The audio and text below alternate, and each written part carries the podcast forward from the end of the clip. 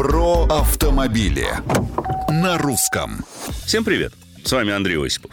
На прошлой неделе возобновилась государственная программа льготного автокредитования и лизинга на машины отечественного производства.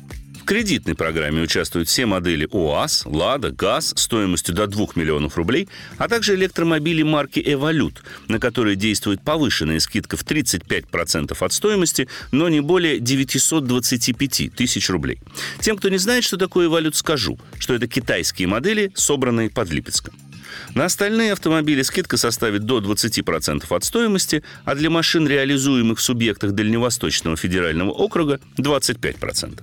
Базовая скидка по программе льготного лизинга составит 10% от стоимости транспортного средства, но не более 500 тысяч рублей, и будет распространяться на все легковые, легкие коммерческие и грузовые автомобили российского производства марок УАЗ, «Лада», «ГАЗ», «КАМАЗ» и «Урал».